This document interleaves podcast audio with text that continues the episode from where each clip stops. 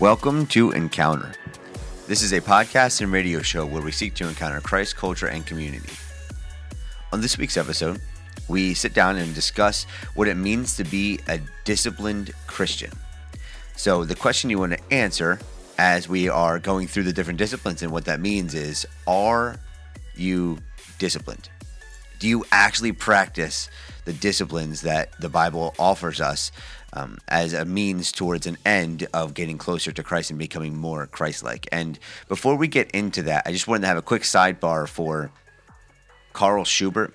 Uh, Carl was one of our guests on episode 34, titled From Drugs to Jesus. And if you haven't listened to that episode yet, please go back and listen to it. It's a powerful conversation and testimony about how God called Carl for years and years. And Carl passed away this past week, and I was able to meet with him and pray with him. He had a pretty aggressive cancer diagnosis that didn't give him more than a few months to enjoy. And so I went and prayed with him, and um, he was so encouraging all the way until the end. And there's so many things I could say, but I just want to encourage you to go back and listen to that episode and know that um, Carl, when he was at men's study two years ago, three years ago, he raised his hand and, and he was asking for help because he just wanted to understand the Bible more and was looking for a relationship where he could go through with someone. And so I volunteered and we went through the Bible together. And I learned just as much from him as he did from me. And we ate together, we met together every week for about six to eight months. And we went through a book called Continue. And it was a, a good friendship, and he was a good man who really was after God's own heart. And all the way until the end, he was more concerned about how his family was going to be taken care of if they knew Jesus. And he had a big to do about his funeral needing to have certain worship songs, certain gospel songs played. The message and the gospel had to be um, given by our pastor, and just a really powerful testimony about what God can do um, with us and through us at any stage of life. And um, we're going to miss you, Carl, a lot. So, as a listener, if you want to go back and listen to um, that, please do. Um, at the funeral, uh, his actual doctor um, stood up and there was a question and answer period. And uh, the doctor, who I've actually known for like 15 years, um, he stood up and he was sharing how aggressive the diagnosis was. And the thing that stuck with me from that section was the doctor said, um, all the king's horses and all the king's men couldn't could put back uh, Carl back together again. And I was like, okay, where's he going with this? And he said, but we serve a king who has him now. We serve a king that put him back together again. He's in full glory, walking with Jesus right now.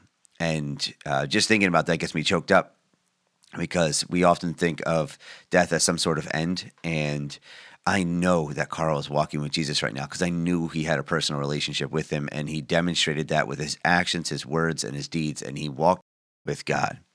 So I think I'm done ranting now, but I wanted to at least let our listeners know about how real this faith is and how discipleship isn't just through the highs, it's through the lows. It's crying next to someone when they get a cancer diagnosis, it's supporting their family afterwards. It's just it's a relationship that is real. And as we go in through our topic tonight, which is the disciplines, this isn't some fancy, fun conversation. Well, it is fun, but it's not some fancy conversation that doesn't get rooted in real life. Um, are you really in prayer? Are you really fasting? Are you really doing all these things? Are you really being discipled by God? And are you discipling? Or are these just, uh, is this just a culture for you? And so that is the the filter that you want to hear tonight through. All right. So, with all that said, I hope you enjoyed tonight's episode. And um, please like, subscribe, and favorite this podcast so we can keep doing what we do.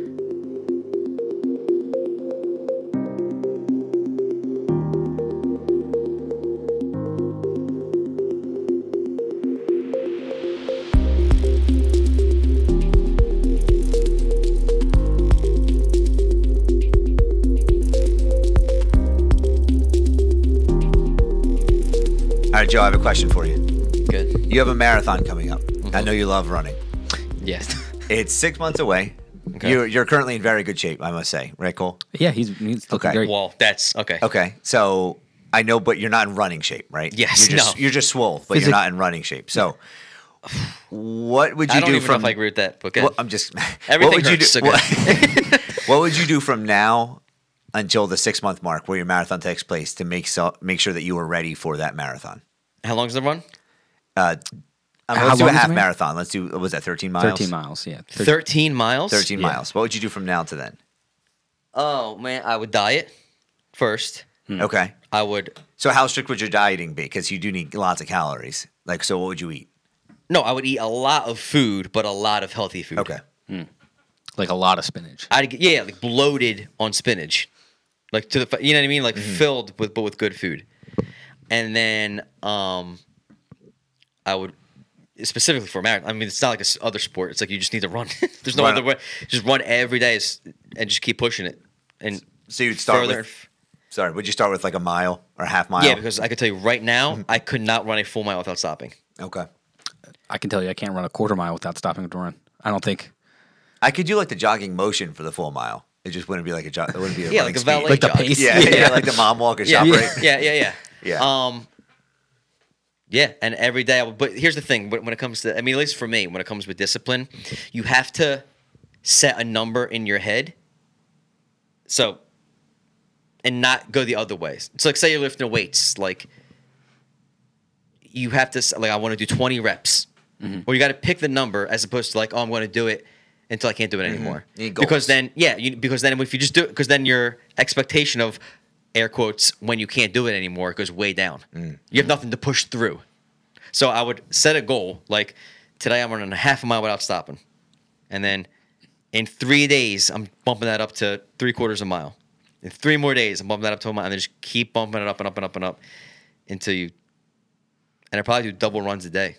So the reason why I ask about running is because I think running requires the most discipline out of many events that would happen. Like in terms of, you can take a couple days off of lifting and still be a power lifter and just call them recovery days. But for running, you take four days off, you lose Yes. like twenty percent of your stamina. Yes, yes. Mm-hmm. So discipline is like every morning you're waking up before work because if you're running, you know, you're working your way up to 13 miles, you're talking about a three hour run sometimes, mm-hmm. just as your practice towards the end. Right. So you're waking up at four if you have work at seven, you know Right. and so or three, I guess, so you can get dressed and ready for for work. So it would be eating, it'd be lack of sleep, probably at some point, like changing your sleep schedule to adapt Yeah, it to would it. change, but you need sleep though. Yeah, so, yeah. yeah. Probably a lot more sleep. No. True, yeah, Yeah. but Naps you'd have to adjust. Maybe you have to run at night Yeah. instead of in the mornings, maybe, and so you would lose lots of enter like uh, what's it called, Not entertainment time. Right, anytime you would have be doing downtime, that's a three-hour chunk of running Yeah. now instead. I also would try to hold my breath as long as possible, like a couple times a day. Okay, man. Do you want to explain that one? Is that is that part of running? Well, isn't it to build your lung capacity? No. Is that Yeah, a thing? I, I didn't know that's like cool. No. cool man. I Let's don't know. go to I the- just let's go thought to I, the I next thought of that. I thought it was genius. Just thinking outside the box. I like Is it. that not a thing? I don't know. I was just thinking like, it, I, you know, after a mile, you're like, you're like Yeah. sucking wind. So if, It can't hurt. I yeah, don't I think. don't know. Yeah, you'd be icing your knees. Yeah. I'd be doing. I also be doing legs a lot in the gym, okay. so they don't feel like jello when you're Hmm. when it's time to. True. It's also you don't want to do it too much. You mean walk around with tree trunks. You know, you got to you got to. Yeah, yeah, yeah. Never I seen. don't like think I have to worry about that in six months. True. Yeah, especially me. Yeah. I can't put weight on my legs. All right. So with I, I think running is a great analogy for for discipline, especially because it's used in the Bible a, a mm-hmm. few times. You said in Corinthians I and, think Corinthians, and Hebrews twelve. Philippians, Hebrews. And it's probably for a reason that they chose that too, because it is difficult and requires discipline. And it's very culturally appropriate to the, the Greek. Mm-hmm. They invented the Olympics and track, and Yeah. Yep. And didn't they also? This sound. eh, This might be later. Didn't they invite invite uh, invent the marathon too? Out of the the, guy, the one messenger I mean, I think that it was like just part of went twenty six the Olympics, Maybe, right? I'm not The, sure. it, it, no, okay, You mean the gonna- actual Yeah, marathon? the actual marathon had? like came from don't a guy like taking the message across multiple uh like city know. states. Now we're out of our pay grade here. Yeah, no, I know.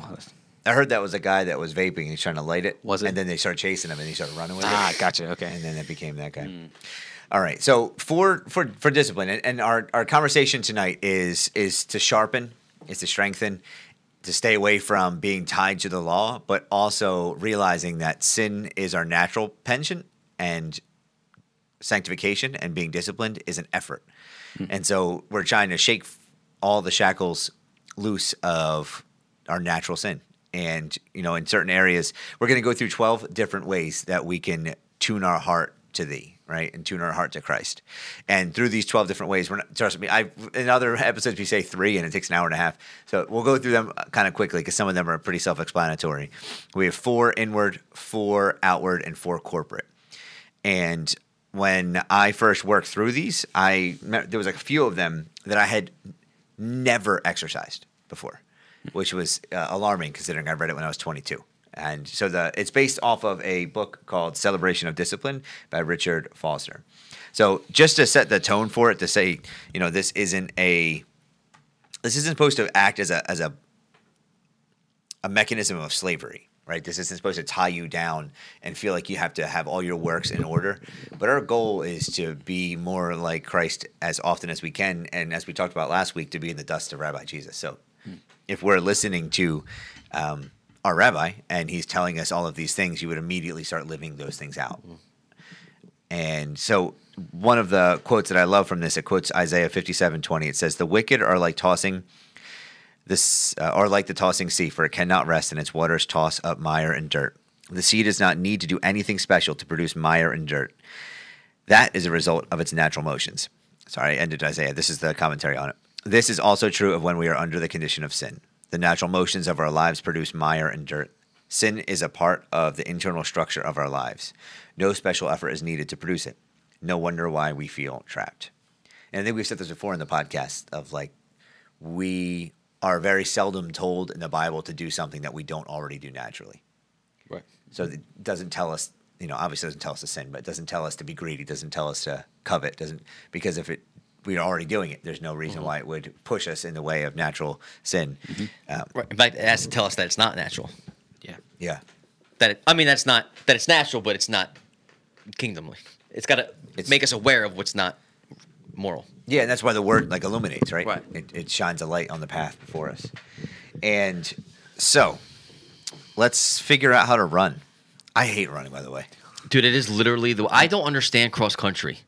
I don't understand it. So I apologize. Like why people like doing it. Yes, Yeah, it drives me nuts. I know uh, the names of a few of our listeners that are just like getting all worked up right now. But well, here's my when Calm I, down, Heidi. I played sports all throughout high school and my whole entire life, everything that I hated about a sport was the running. Mm-hmm. So then I got to high school and realized that that was an option as a sport, and I'll be like, why Just would running. anybody want to do that? It's the worst part of every single practice.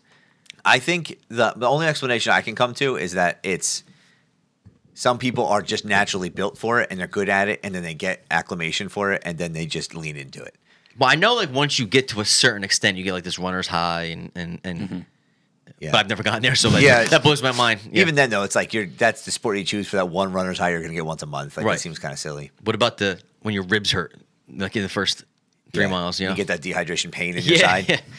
Yeah, I don't know. Yeah, like I'll do legs every day of the week if it means not running. Like I would rather lift Yeah. legs than do do running because that sounds like trash. But I would run you know, uh, in high school as a like a center midfielder. I'd run six or seven miles a game in soccer, and it would feel like nothing.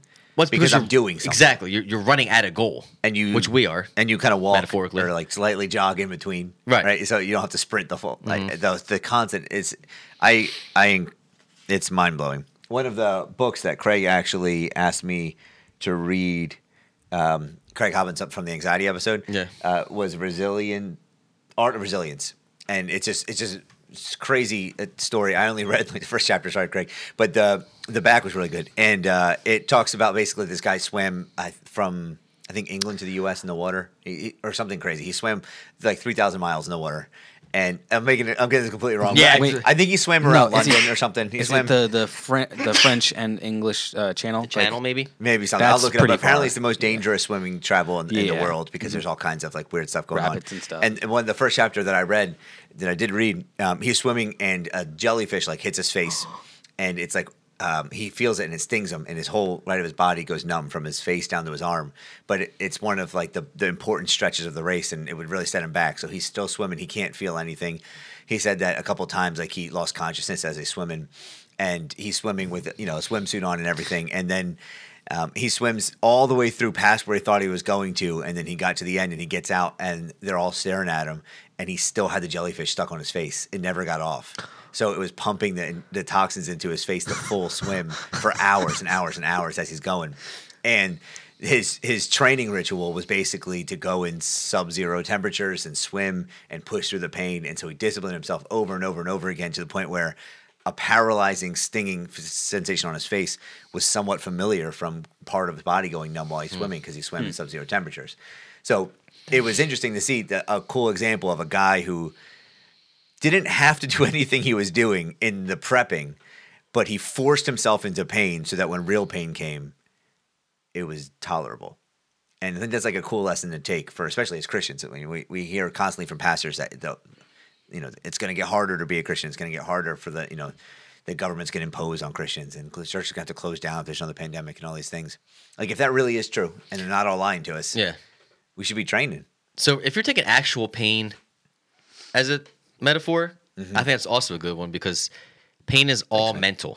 It has actually nothing to do with the uh, uh, whatever is hurt, like the appendage The- or whatever is hurting. stuff. Bro, did you ever stub It- your toe? It's I a, I don't think that's true. That's insane. I see Yeah. colors, but Yeah. it- no, but it but it's it's all in your brain. So that means it can be beaten. Mm. And there's people who do, who do like who the resilience to like the pain is insane, and they had like well yeah like you said like go into like subarctic temperatures and be able to stay out there in a t-shirt and just do certain things like that because it, it can be overcome. And like David Goggins. Yes. hmm Yeah, he's he's crazy. Have, Yeah. you, have you seen his stories about his Yeah, feet yeah, breaking and stuff? Mhm. So I mean, do you want to say one or anything? Because all I, know, would love to all talk I, about him. all I know off the top of my head is that like there was one, and this one especially resonated with me because I've had to have these multiple times. But it's something with dehydration. He was so dehydrated, like he couldn't urinate, and he had to give himself like a self. He had to give himself a catheter like multiple times, and that.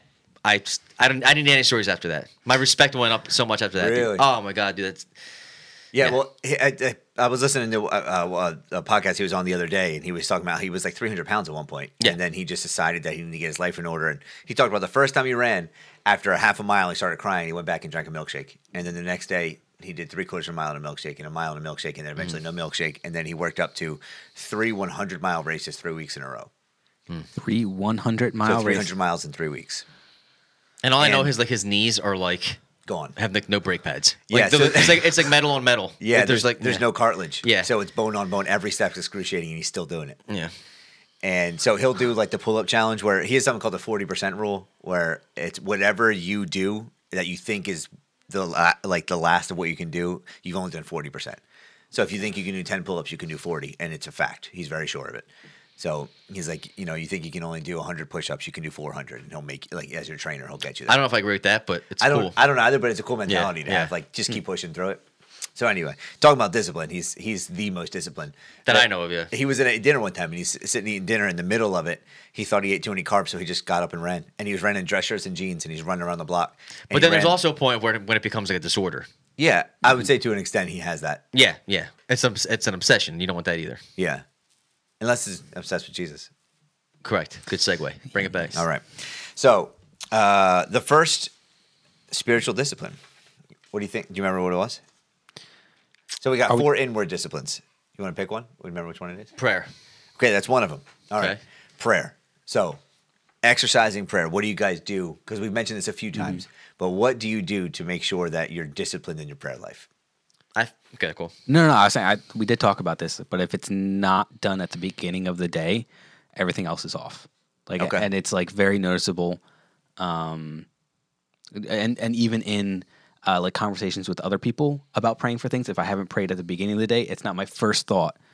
Talking to people, like, oh, they come up with a problem. It's not the first thing. Isn't like, oh, let, mm. let's pray about this Yeah, because it's like setting your mindset in the first first moments that you're awake. Yeah, I think things that are helpful. That's a good one just to start your first thing off in the morning, but also like literally scheduling time, which I need to be better at. But like mm-hmm. scheduling, like it's anything else, mm-hmm. like like a dentist appointment, like or whatever, anything that you need to, that you need to schedule time for. That needs to be one of them, or else you'll just go right by and you'll find a million things. Like uh, it was, I think it was Martin Luther or Saint Saint Augustine or Martin Luther. One guy we quoted the one time where he said like, when it's that moment that you want to sit down and pray, Everything. every distraction will come up. Yeah.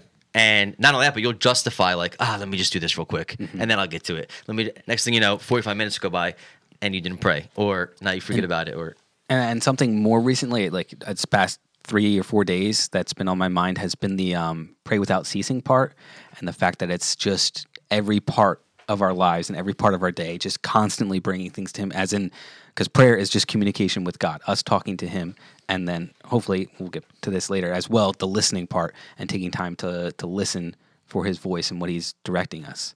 So yeah, it's another good discipline too. To like, a lot of times you'll pray for something, and then not remember that you prayed for it, and then it might get answered a week later, Mm-hmm. and you'll go and you'll go right by not even realizing that your prayers were answered. Or so, you- so so being able to recognize like l- looking, it's looking vertically, like looking through life vertically. And then you forget which one of our later disciplines, which is celebration. Right. So thankfulness and celebration. Right. So you forget the second discipline after prayer. Correct. And then if you don't ever recognize any of the gratefulness or the celebrations, it's going to make you lose the first one. Yeah, Because you're going to be like, why am I doing won't this see anyway? any like Right, yeah. success. Well, I, which sounds bad, but like Would- so go back to the other discipline. I think a good thing would be is to write prayers down. Mm-hmm. Maybe not the actual, if you want to, the actual prayer, but if not, like what you prayed about, so then you can look back at it. Like a prayer journal. Yeah, like, yeah. Sounds less manly when you say prayer journal, but yeah, you write them down. on I a do scroll or diaries. prayer Diaries. handbook. prayer scroll. yeah, prayer scroll, scroll, Yes. Yeah, papyrus. Yeah, so I think it ties in well with our our conversation last week too. Um, and I, I I always catch myself saying we talk about this, but I also assume that a lot of our listeners don't listen to every single second of the episode. So I, I repeat, uh, we repeat ourselves, but we also do it for the sake of yeah, yeah. Um, they're taking notes on the papyrus. Yeah.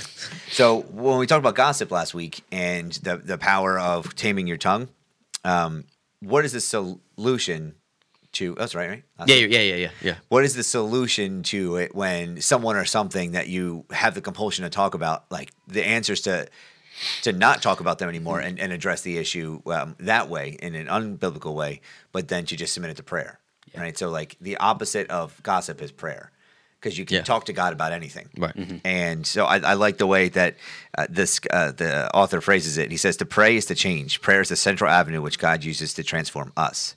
If we are unwilling to change, we will abandon prayer as a noticeable characteristic of our lives. The closer we come to the heartbeat of God, the more we see our need, and the more we desire to be conformed to Christ through prayer." It's like Yeah. that's powerful. Yeah. So it, it is about communicating to God, but it's also, and I do, I think that's true. When mm-hmm. I'm when I I'm in least contact with God and in shallow prayer, it's because I don't want any answers and I don't want to change, and I know that my heart will conform to Thee if I do. know? Mm-hmm. So, prayer done. You, you guys doing it? No, you're never Not- doing as much as I you was going to should. say definitely not enough. Uh, Like I said, the, the past couple of days has been the the pray without ceasing, which has been hitting home. Yeah, I think for me, one thing I've I've been learning, especially this year, without saying it too much about my my job, but um, it's the times when I haven't been loving to my students. It's when I don't pray for them before the day starts, and I'm not like my heart attitude isn't isn't there. So I'm really learning because testing my patience this year a little bit already to just be in the right mindset walking in. Because if you go in grumpy or you go in not thinking and seeing them as image bearers, then you're going to treat them like they're not image bearers, you know. Right. And so that prayer and that heart attitude is important for me right now. So I'm I'm working on being disciplined in the morning, even if it's five minutes. You know, just sit in the car before you walk in, and you know, you don't need a mat. You know. Yeah, and, and just other things like uh, I, you like given that grace and like in Hebrews says like you could be entertaining angels, like that hospitality with grace and you know, what you're doing to the least for the least of these you're doing for Christ. You know, so that measuring device, the least of these vary. That's a that's a moving target. You know, Yeah. so it's like that's everybody really. Yeah. Um, so keeping that into perspective and like when you want to gossip or when you want to have those bad thoughts, I guess just like literally almost have a conversation with God, but with yourself as well, as in like, what would it look like to look at them like, as God does? Like, what mm. does that look like? Mm. Or what could they be gossiping about me about that I wouldn't want to, you know, and just like really take it there, like in your, almost talk to yourself, like in your mm. brain, answer your, que- your own questions, and then it, it, it should help put, put in perspective. Is that that Brandon Heath song, the "Give Me Your Eyes"? Yeah. That song? Mm-hmm. meditation. That's our next discipline. So meditation is the one that I did not know that that was re- not required, um, but that I don't practice. I didn't practice meditation at all up until that point. I'm very rarely still and silent. Yeah, same. Always something in my ears, listening to something. I don't think I've I've once been silent. I'll be honest. You're silent the whole podcast. I podcast. I am silent. I'm just kidding. As like uh Your brain. but your brain. no no no not that's not true because I'll like not think about things. Mm-hmm. I just had a conversation with somebody about this. I like I will not think about things, and my brain will be completely blank. But it's not the active listening, if that makes sense. Mm. Like it's it's it's mentally shutting off from the world, but mm-hmm. not actually taking time to listen to what God might have to say. Mm. Does that make sense? Yeah. Yeah, and that's what. So there, there's the two Hebrew words that are used to describe meditation are used 58 times in the Old Testament, and the definition and like the application of them it broadens it to listening to God's word, reflecting on God's works, rehearsing God's deeds, and ruminating on the law. So those are the four kind of main categories of meditation. And the psalmist writes like, "Oh, how I love thee, uh, love thy law. Uh, it is my meditation all day. I hold my feet from every evil way." So that's the meditating on the law mm. and then reflecting and, and changing action because of it. yeah, this is this is what I think that like plagues America specifically. The stillness. Yeah, I mean, we were just we were just birthed off of go go go, and it becomes an idol. Like, hmm. um, so I, this is one that like we don't even know what it would look like sometimes. To just like that's why we walk around without that still small voice because we don't sit there to listen to it. Hmm. And like one thing that like blows my mind sometimes is like and my my uh, therapist will say like when he- when he prays, it's very different from anything I've ever heard anybody say, and he'll just like sit there and he'll ask a question and then s- just sit there, and it, it, it'll in the beginning it was awkward, but hmm. now it's not. Now I'm used to it, and it's like that actually makes a lot of sense. Hmm. You know what I mean? If you if when you ask somebody a question, you expect an answer, mm-hmm. and if it's a hard question, you give them more time to think about it. You know and not that god needs to think about it but i'm just saying it's like sitting there and listening and like what is coming to your the images imagery coming to your mind when you're when you're asking or like yeah, the meditating part of it. I think that's one thing i I mean at least me i can speak for myself that it's even though i even though i was told i need to do it and and i see it in god's word and it's just the hardest thing to do. And essentially i think it's because we uh, in our western minds we we put time at such a heavy our time is everything mm-hmm. and that's one thing that you you would be giving to God. I'm going to sit here for half an hour, however long it is, and and just listen to you. Mm. And you say it's worth it, so I have to trust that it's worth it, mm-hmm. and then I'm not wasting time. Yeah. That's what it feel like. If you're not making money, that's the mm-hmm. ca- capitalist way, right? If you're not Yeah, making exactly. money, It's so you doing? ingrained in us. Well, But that, it's such an interesting phrase because what what are we wasting? You can't because our waste time. time Right, isn't etern- isn't even mm, ours. right. So it's if anything, it's wasting his time, which you can't do. Right. Exactly. Yeah, and and the ruminating on God's word. One way that I've uh, found that effective is just picking one verse and like just memorizing it and just praying over it instead of just like trying to cram in. Okay, I need to read three chapters to make this time worth it. You know. Yeah.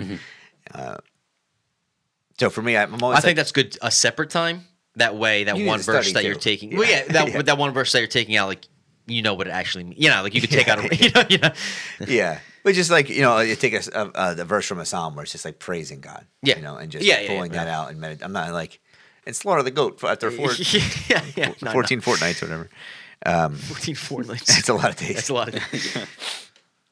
So meditation, that's one when we silent listen uh, and building that into your schedule. So up until now, what I felt when I was reading this book, because they give an actual warning in the beginning of how there was a, a guy who read this and actually deterred them from uh, the, from the faith because they were so overwhelmed by all the things that they did not or were actually like expected to be holy that they did not feel grace anymore. So when, when I was reading through this, I was like, okay, you know, I, I can work the I'm at the fourth one, I can work that one in, and then I get to like you know the ninth one. I'm like, oh my gosh, I can't like my schedule's so tight now Like I got I don't have time to meditate. I got to do these other eight disciplines. Um, you don't want to feel that way. So you're you want to you know focus on some and focus on others. And obviously, we're not going to ever achieve perfect holiness. But the, the next one is fasting. this is an unpopular one. in Fat America, right? So we're we're talking about uh, uh, uh, the opposite of our uh, of fasting would be uh, the United States of America, right? Would be most obese country in the world, right? Um, and there is fasting from food. There, I mean, this is an interesting comment. We were having like a, a, a leaders meeting like years ago, and I remember one of the guys that came was talking about how they don't believe that fasting is what we say it is, like Ash went at like when you give up something for Lent. It's specifically for food and sustenance. Yeah, It's like- not like you're giving up video games for a month. Like, Correct, that's not yes, fasting. yes. That's just like you being pious. Right. So that's what we're talking about here. which is still okay. It's just not biblical fasting. Yeah. Yeah. No, it's not yeah, saying yeah, it's okay Yeah. to give things up, mm-hmm. but it's But like just don't call not- it- Yeah, don't call it fasting. And I mean, if you can, if our listeners can find a scriptural reference where it shows that that's a thing, then please do. Right. Well, especially because when you look at it, like fasting is is biblically is sacrificing a physical need, A necessity. a necessity, and it's like you know people will be like, "Oh, I'm fasting from video games right now." It's like, "Oh, how how magnanimous of you! You're you're you're, you're fasting from something that people didn't have 50 years ago." you know, it's Yeah. like like most of the human race didn't even have what you're claiming to be fasting from. Yeah. Like that's you know, so it's like no, but everybody has had, hope well, has needed food, in in the history of the world. Yeah. And I mean, there's so much biblical precedent for fasting. Uh, Moses, David, Elijah, Oh, Esther, Daniel, Anna, Paul, um, and Jesus is a pretty good standard. And so all, all of them, like it, the, he calls it the, what is it, the who's who of the Bible. So all the biggest names have fasting built into their prayer life. And even when Jesus says when you fast and pray, so it's like I think he's expecting us to. Yeah. Not if. Yeah, and you know what's interesting? Now we are talking about before how you create discipline by forcing yourself into unnecessary trials. That's what fasting is. One hundred percent. yeah. Like you're you're you know hmm. you probably have food available. Other otherwise it's called starving, right? Right, North, that's- North it's- Korea is fasting if that's the definition. Right. It's forced de- dependency, Yeah. and it's making you remember certain things, hmm.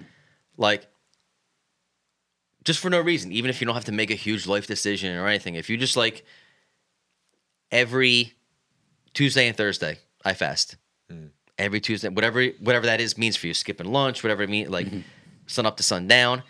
Those days, you're making it a huge mental. It's it's affecting you. You can't not think about it because when everyone else goes to eat, you can't, and mm-hmm. when, whatever. Like when you every time your belly rumbles, now you're reflecting back on God's goodness. It just forces you to put God right at the forefront of your mind. I, I was gonna say, and that's the important part that it gets filled with something that you're doing, like prayer and reflection on Yeah. who God is, not just the fact that oh, I'm not gonna eat and I'm just gonna Yeah, 'cause mope around pointless. about Yeah, not yeah. being uh, about sorry, mope around about being hungry and about how much I want to eat, versus like, no, I'm gonna pray for this Mm-hmm. Yeah. thing that I'm I'm expecting God to do, or um, for uh, an attribute that I'm trying to focus on God, or being thankful for the things that He has given me. Yeah, the whole point is to fill it with prayer. Because if then if you're not, then you're then you're just not eating. It's not fasting anymore. you're just not. Yeah, I mean, and, and it talks about in Daniel there there are examples of partial fasts where you fast from certain things. So he says, I, I mean, this was specifically for the purpose of of his conviction through with uh, his diet. But he's Daniel said he would fast from delicacies, no, meat, wine, um, wouldn't enter his mouth. I did not anoint my myself at all. But again, that's food related.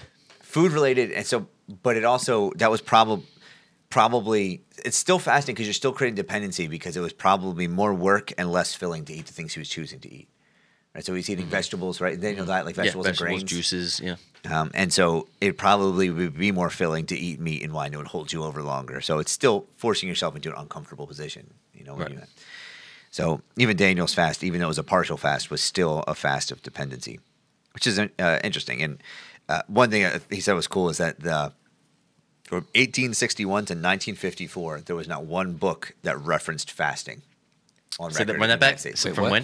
From 1861 to 1954 in American literature, there's not one book that even references fasting. Wow, that's impressive. So that for that long, hmm. I mean, it's impressive that they could even figure out that stat. Yeah, but I it's know. but They it's probably also just did a Google impressive. Is that search. true? Yeah. so there was no teaching on it, there was no sermon on it, and they're looking through those things, which is crazy that for a, almost 100 years, the American church just neglected fasting as, as a sermon topic. 18. So hold on, let me. That makes a lot of sense too. 1861 to win. 15, I'm sorry. Whoa, wait, Yeah, backwards. yeah, yeah. Uh, 1954. that makes so much sense. Explain to me. That's like heavy years of the Industrial Revolution Yeah. when it really became when America really became its its most capitalist in its most capitalist years. When it really became what it is. And McDonald's started. Yeah, exactly. Yeah, no, really. And the, yeah, and McDonald's started. McDonald's just built like a factory. You're in, you're out. You're Yeah, I just thought that was a wild quick. stat. Goes with the time. Like it wasn't on the forefront of people's minds for a hundred years. Not for, not even like not an afterthought. You know, it's like these people in the Bible did it, so we're good.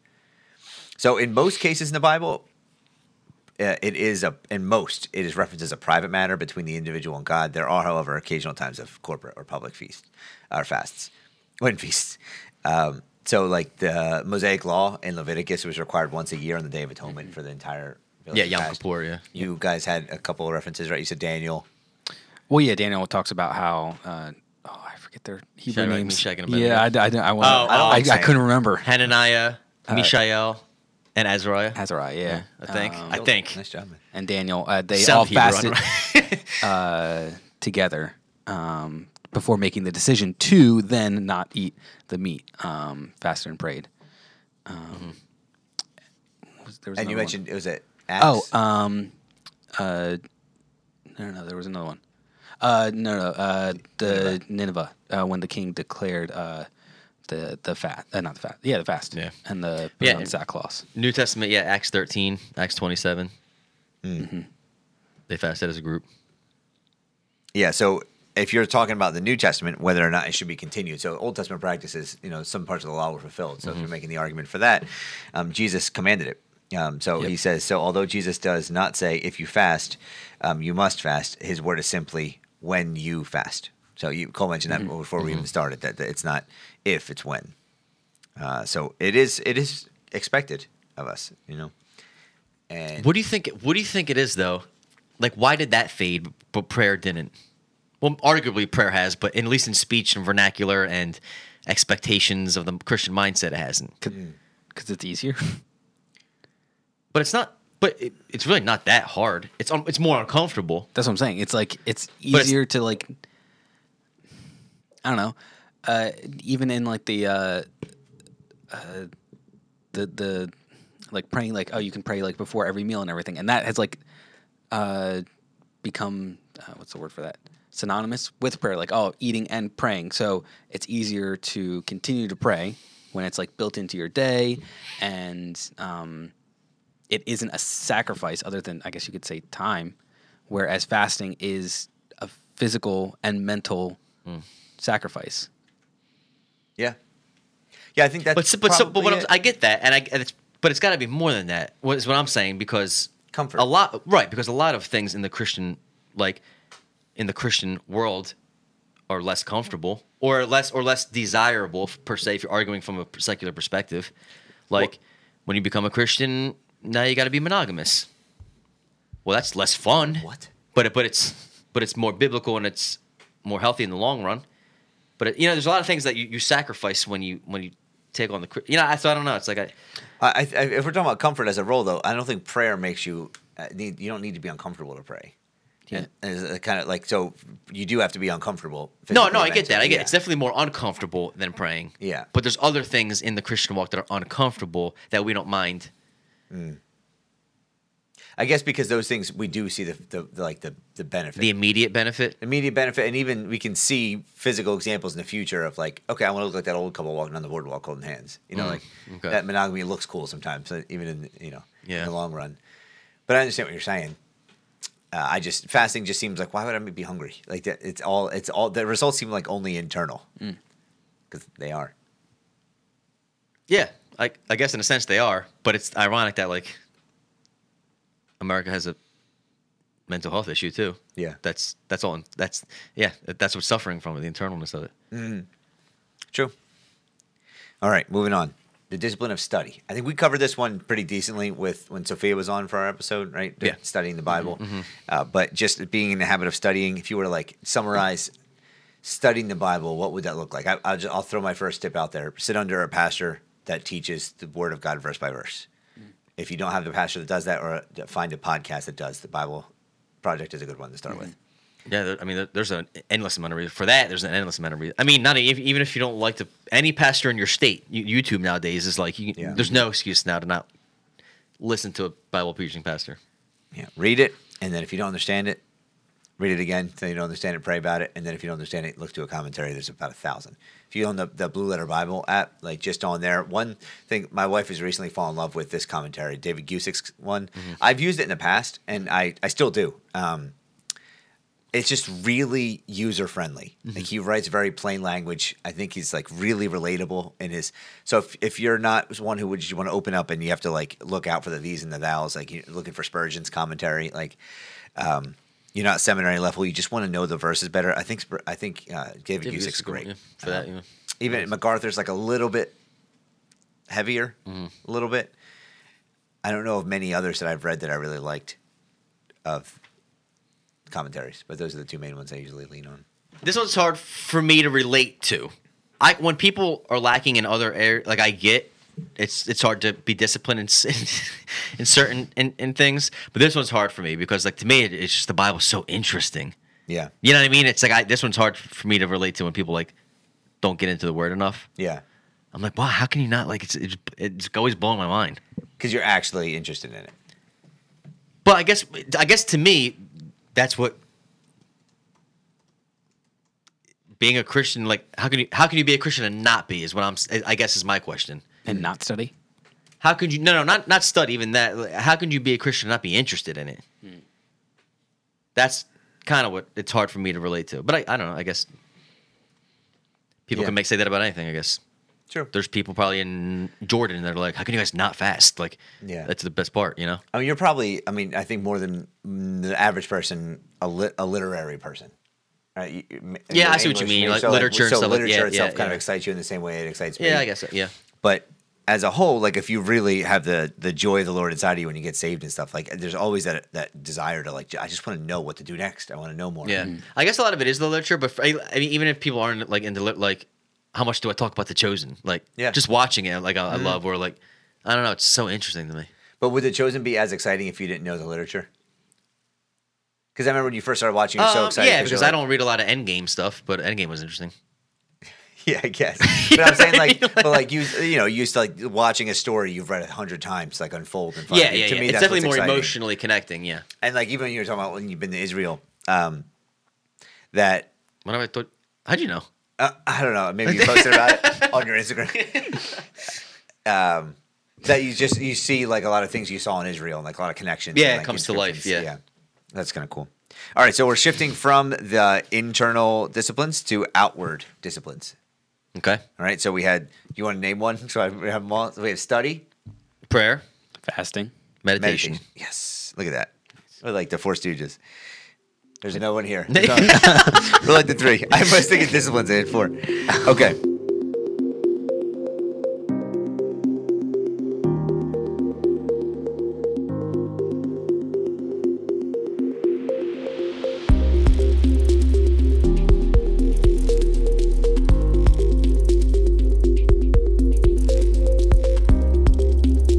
So the discipline of simplicity.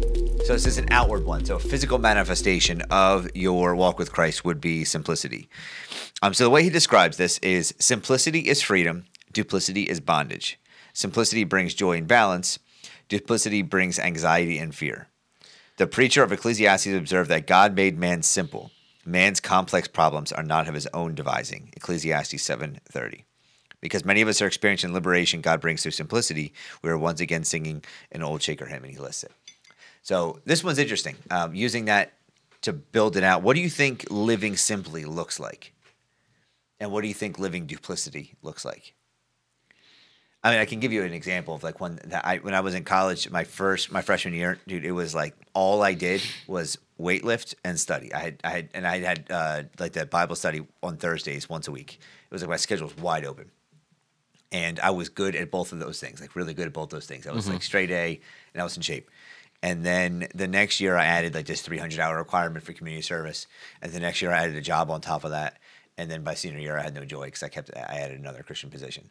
So it was like I it was literally 14 straight hours a day of meeting, meeting, and I like I would lose time in between walking to meeting. Like I would, I had a three to four meeting and then a four to five meeting, the other sides of the campus. So I'm booking it for a full year. It was I lost joy. I lost. Nothing was simple. I was like I'm at this meeting thinking of the one before it. I was anxious about not being prepared for it. I had no time to actually think and I don't know, be prepared for anything. So when I heard this, I mean, I could have been wrong, but I, I'm, I thought more simplicity in like material things. Are they talking more about simplicity in life Well, um, or both?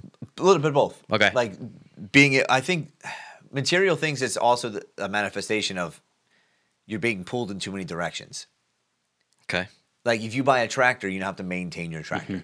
Right, right. You know, so it's still Yes. pulling Gotcha, yeah. part of you away. You're adding unnecessary responsibilities. Yeah. yeah. Until the point where there's nothing left. you know, Right. and you're just you're you're pulling at the seams. So this one is I mean, I think this again, this is the opposite of our culture, right?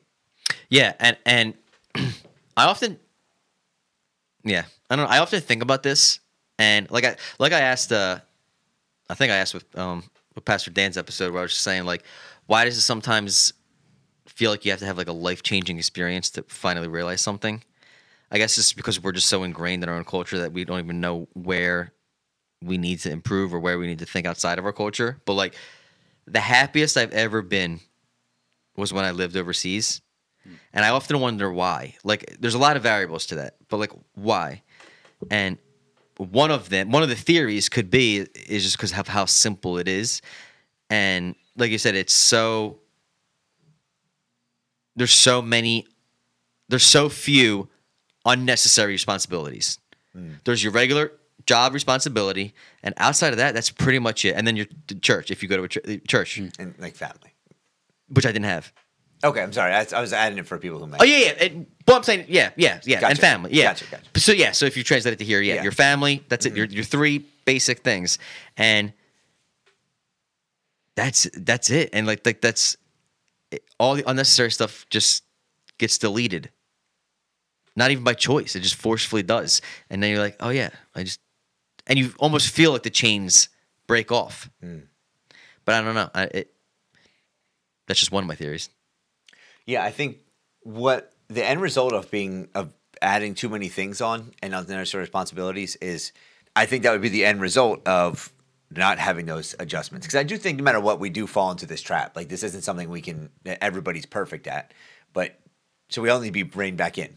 You know, and, and just some some. Um, it says the Bible challenges nearly every economic value of contemporary society. Constantly, the Bible deals decisively with the inner spirit of slavery, that idolatrous attachment to wealth and things. And it's like, it's, that's heavy. Like the Bible deals heavily with not serving two masters, idolatry, um, sim- I mean, simplifying your life and not having an abundance of things. So simplicity is better. Yeah, so th- that was the first uh, thought that came to mind. Like you can't serve two masters, but the second one that came about was the um, a double-minded man is unstable in all of his ways. So as soon as there's two things pulling your attention, uh, whether good or not, like that's it's wrong because then you're you're pulled in multiple directions that you can't focus on and Correct. be uh, effective in. Yeah. So I know we've talked. We, I think so on the podcast. We talked a little bit about that in ministry and like focusing on one thing rather than trying to do everything because you can't. Right. There's one thing God has.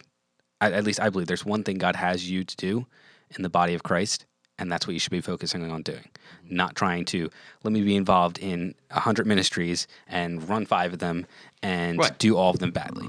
Right. It's like an Acts when when the when the apostles appointed specific people to oh, minister to the mm-hmm. Hellenistic widows, mm-hmm. because you can't do that and be preaching and do, Yeah. this stuff has to be divided and delegated. Yeah. Yeah, I mean it's it's the the pull between simplicity and asceticism, which is like the aesthetics, like the image that Yeah. you want to put up. Oh, okay. And I love the I don't remember where the quote is from, but the idea of like why do we buy things we don't want to please people we don't like? and I think that's true. You know, to a certain extent, not with everything, but with certain things. Like, do you really even want that? Like, did you want that vehicle for its utility or because you wanted to be seen driving that vehicle?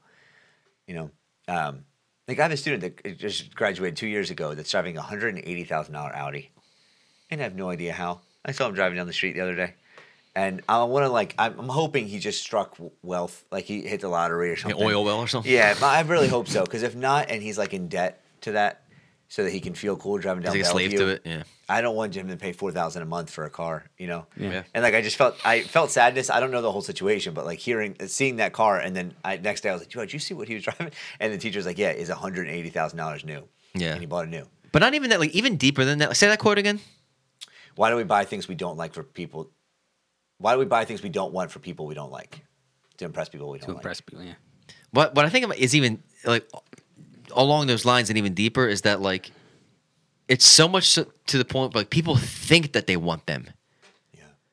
Like it's not, I, I I think it would be a little bit rare that somebody actually doesn't want something and then buys it anyway to impress like as opposed to like you think you want it because everybody else has it. Like the trends hmm. I, I mean, once I find out like as soon as something is a trend, like it drives me nuts when I see it. Hmm. Like and then you just look around and everybody looks the same. Like all of a sudden pants have to be high waisted. All of a sudden, out of nowhere. Like and it just looks back like it looks like the '90s again. You know what I mean? It's just like, did everybody's brain flip at once, or did is this just like society telling you what to dress and look like?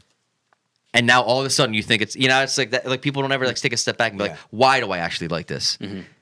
Is this objectively the most beautiful thing, or, or, or Is this iPhone really better than the previous one? Yeah. right, right, yeah, exactly, yeah, yeah, yeah.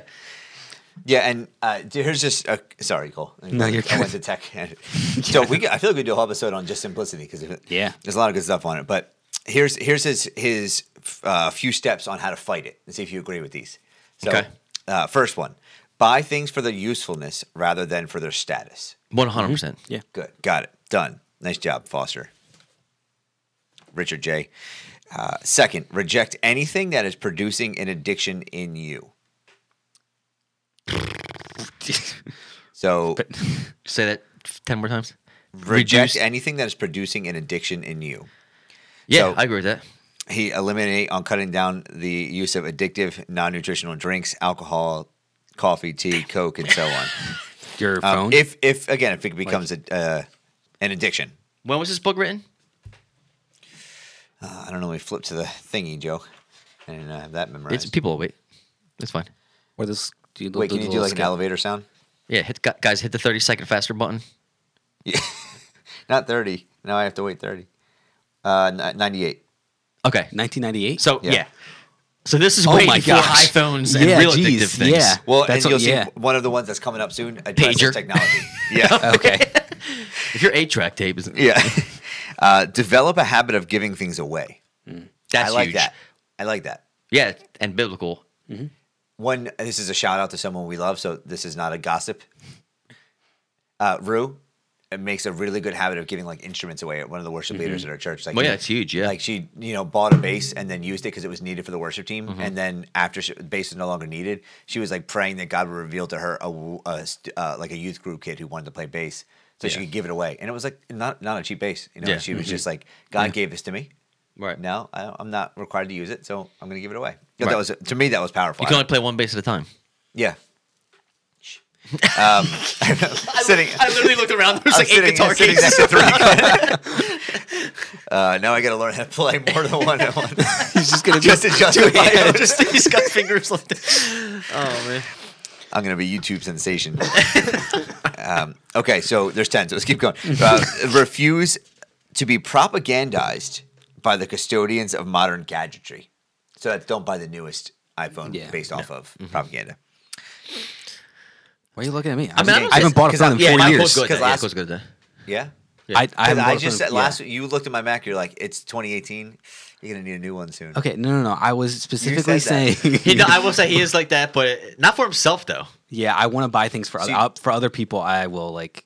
I want them to have You're like speaking into things. mics you bought, so there you That is true. Yes, But but it's for never. It's thing. never for myself. I, I'll just mess Not never. That's not true. I will buy. There's a few things that I'll like splurge on myself for. But it is also like your field and career, so you do need to at least know what things are. Yes. and move forward. It's helpful. So it, just in case we were wondering, the previous comment, yeah, don't buy the new iPhone. See, that's Not cool. That You- that's cool making other people sense so that he can. He's like, I want to play with the new Apple Mac. So if you buy it, yeah. So yeah, yeah.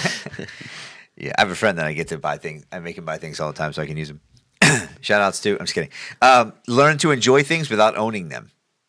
That's literally Oh, what that's we literally what you just said. Okay, so go to the Apple store and just play with the gadgets. And yeah. wait, what does that even mean? I mean, it's like borrow and then give back. Like if you want to Okay. learn how to play guitar, don't buy one right away. Just Okay. borrow one, check check it out, and then give it hmm. back. Hmm. Or maybe don't buy 52 books in a couple weeks. Maybe borrow a few of them.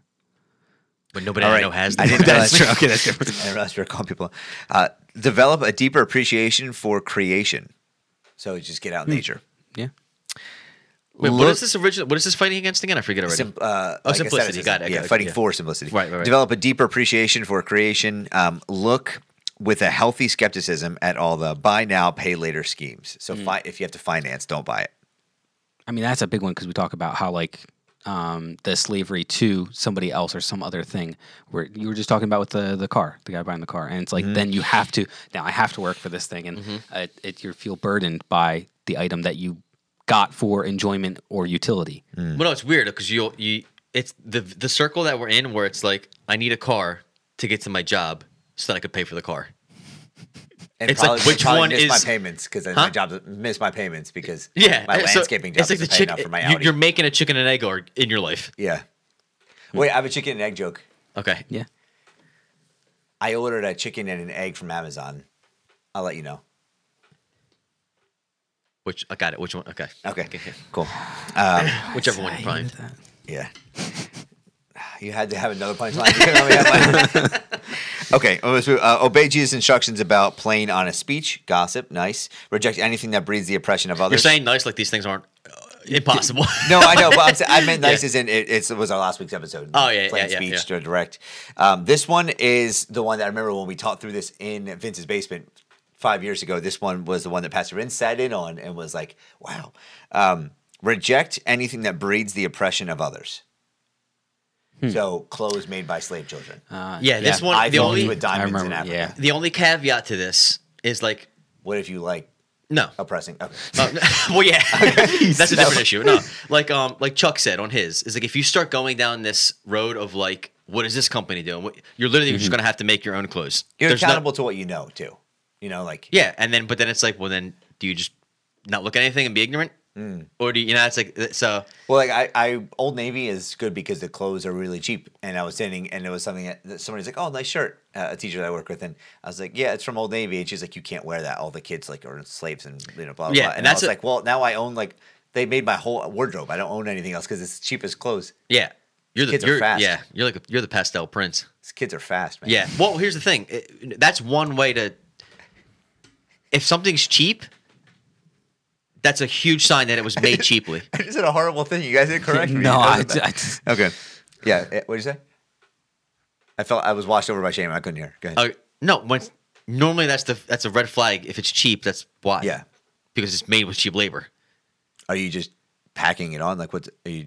I get it. No, I'm just saying like that's a that's that's a huge. I think that's a good argument because then Yeah. because you're using the other argument of like not spending a lot and saving money and being wise with my money. Mm-hmm. Yeah. it's like I'll buy cheap shirts, so I'm not. But like usually they're cheap because they were because made with yeah, it's true. Eh, I wish iPhones were that. You know, they're mi- they're like have child slaves to mine the diamonds, whatever, out of. You know what I'm talking about? the the silicone, yeah, but Silicone, but there's also like a certain like uh, stone that they use for them. That's oh, sapphire, sapphire crystals, Yeah. for the screens. mhm, I guess I don't know. I heard people talk about them and how they they're basically like killing people to get them. I mean, I don't know if we've if I don't if there's anything that we learned from the coronavirus, uh, China illegally makes everything. Sure. so that's why everything still is back on back order. And, and Yeah. if we went down this road, we would literally like have to again, like I said, be Amish. Yeah, I was They're doing, on to something. I was I'm telling a- you guys. I was doing a bathroom renovation during the pandemic, and I went to get uh, A what? bathroom renovation. I was Okay, redoing it's the not what I bathroom, heard. Good. and I was I was I don't even know what I heard. It I, was I heard bathroom intervention, and I was That's like, yeah, "That's okay. interesting." Yeah. Yeah. I had a conversation with my colon. Um, there was this big like drill bit that makes us paint, and I went to Home Depot to get it, and they, they, I was like, "Do you guys have this?" Like China. Yeah. Like it's a piece of metal. Like why are we importing that? There's not one metal factory here. yeah, Uh, well, that- yeah, well, I mean, there used to be in Pittsburgh, and now now they're all True. Even though it's steel, but whatever. all right, solitude. We're at number seven, so we're at, we're halfway. So solitude. Settle yourself in solitude, and then you will call upon Him in yourself. Yeah, this is one I've learned that I need. Okay, I don't have any more. that was it. Okay, Yeah, yeah. I just were you no, practicing it? no, no, no. When I what? I thought you were. No, no, no, no. Solitude isn't like being by Like yourself. leaving. Yeah, I thought you were like signaling we should. Uh, leave. no, no, no. Okay. But no, this is one that I've learned that I need and I didn't know before. Okay. So is this like your introvertedness nature? yes, you'd my natural alone? intro. Yeah. hmm So solitude and silence, um, and then the sacrifice of fools through Ecclesiastes five one to draw near to listen is better than to offer the sacrifice of fools. Wait, what? Say that again. So the Ecclesiastes five one says to draw near to listen is better than to offer the sacrifice of fools, and he explains that the sacrifice of fools is humanly initiated with religious talk. The preacher continues, "Be not rash with your mouth, nor let your heart be hasty or utter a word before God, for God is in heaven and upon you. Therefore, let your words be few." So instead of always being poured into, Gotcha. and sometimes accepting the indoctrination of foolish preachers, it's better to be alone and communicate directly with God. Okay, so on the lines of solitude. Yeah. I w- is this not like hand in hand with meditation and Wait, because I was going to say, I just, I just said the, the whole spiel about like how I need solitude, but Mm-hmm. w- the key words that he has there are solitude and silence. Mm. You can be alone and not, and be filling your brain. You can be alone and just watching TV and be filling your brain with like whatever. It's like the point is to make the time that you're alone purposeful? Purposeful, yeah. Mm-hmm. Yeah, and I think solitude. Uh, I I hear um, pastors usually need, and for the few that I know, that they need time at least once a year to to be in solitude. Like, yeah, your pastors, and and I don't know some of the books I've read that they just say like they go to a cabin for the weekend or something for like three days by themselves, which sounds like super sketch if you're telling your wife like I just need time away. You know, she's like, when do I get time away? Um, but the idea of just going away and being in, in solitude, making things simple, being in prayer, being in meditation, but being in silence. Uh, I guess this this one's outward because you need to take active steps to cut out things for a time, as opposed to meditation, which is could be just an inward thing. I don't know. I guess, yeah, I see Yeah, what you're saying. it's Yeah. just semantics. he just needed ten things, and he. Yeah, yeah. He's got eleven. He's like, I don't know. Cole's practicing meditation right now. No, I'm Oh. thinking I'm trying. Like I said, I'm trying to find the difference between this and like meditation. I really am. Um, because is this one of the corporate things or this is the this outward? Is, this Is- um. So this is outward, individually outward. So one thing I was thinking of for meditation and solitude is when we were this past weekend during the Breakfast Club, we talked to a pastor who's really into like meditative services, and he called them what contemplative. Contemplative. yeah. And I've only been a part of one of those, and it was in the Christian group at college. And there was a guy who came in and led one, but it was a lot of pauses, a lot of prayer, and a, it wasn't the typical American Sunday where they get up and they, they teach for 40 minutes and then they sit down. It was like they talk for a few minutes and they're just mm. like, all right, let's pray and just listen for God to speak. And That th- just by the way you're describing it, it sounds so much more authentic, mm. doesn't it? Mm. it's not like scheduled out of like we do this and then this and then this. Yeah, and, it's like, we're just going it's to- like, oh well, where was where did we leave? Where was the room for God in any of that? Mm-hmm. You know, it's like I don't know. It just seems so much more.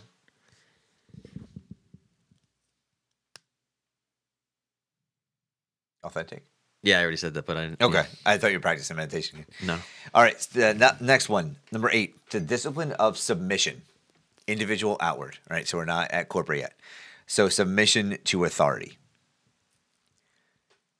So um, he starts off by saying, um, of all the spiritual disciplines, none has been more abused than the discipline of submission. Uh, somehow the human species uh, has an extraordinary knack for taking the best teaching and turning it into the worst ends. Nothing can put people into bondage more like religion, and nothing in religion has ever done more to manipulate and destroy people than a deficient teaching on submission. So submission, I guess, would just be manipulation and, and bad authority causing for But is he- submission. Okay. Is he talking from top down or bottom up? I believe that's top down. Okay. Well, submission submission what- comes from the bottom up. Yeah, when it, it starts from. I'm confused. Well, he's saying that oh, the the, bad the teaching problem. on submission, Gotcha. requiring it. You know, a pastor being bad at a bad leader and still saying of "You need to be manipulating submissive." submission. Yeah, Got it. Okay. Um, and then also the the part that he breaks down next is the idea of value being attributed to a, a chain of authority.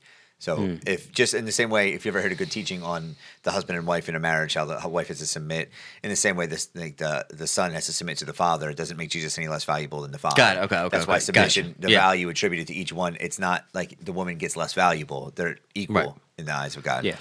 And so when we're talking about the discipline of submission, um, the idea of, and I think this is just same same the exemplified in Jonah, what we talked about, like his bucking submission, Mm-hmm.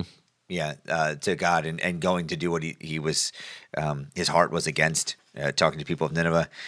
I think this is just a problem in our society from the top down, from the bottom up. Across the whole, I don't know what the phrase is. Yeah, all over. I mean, just if you talk to anyone in education, they'll say the same thing. When I was a kid, my teacher would beat my butt, or you know, if I said something wrong, or uh, if I called home, um, if I when I was a kid, if a teacher called home, my parents would beat my butt.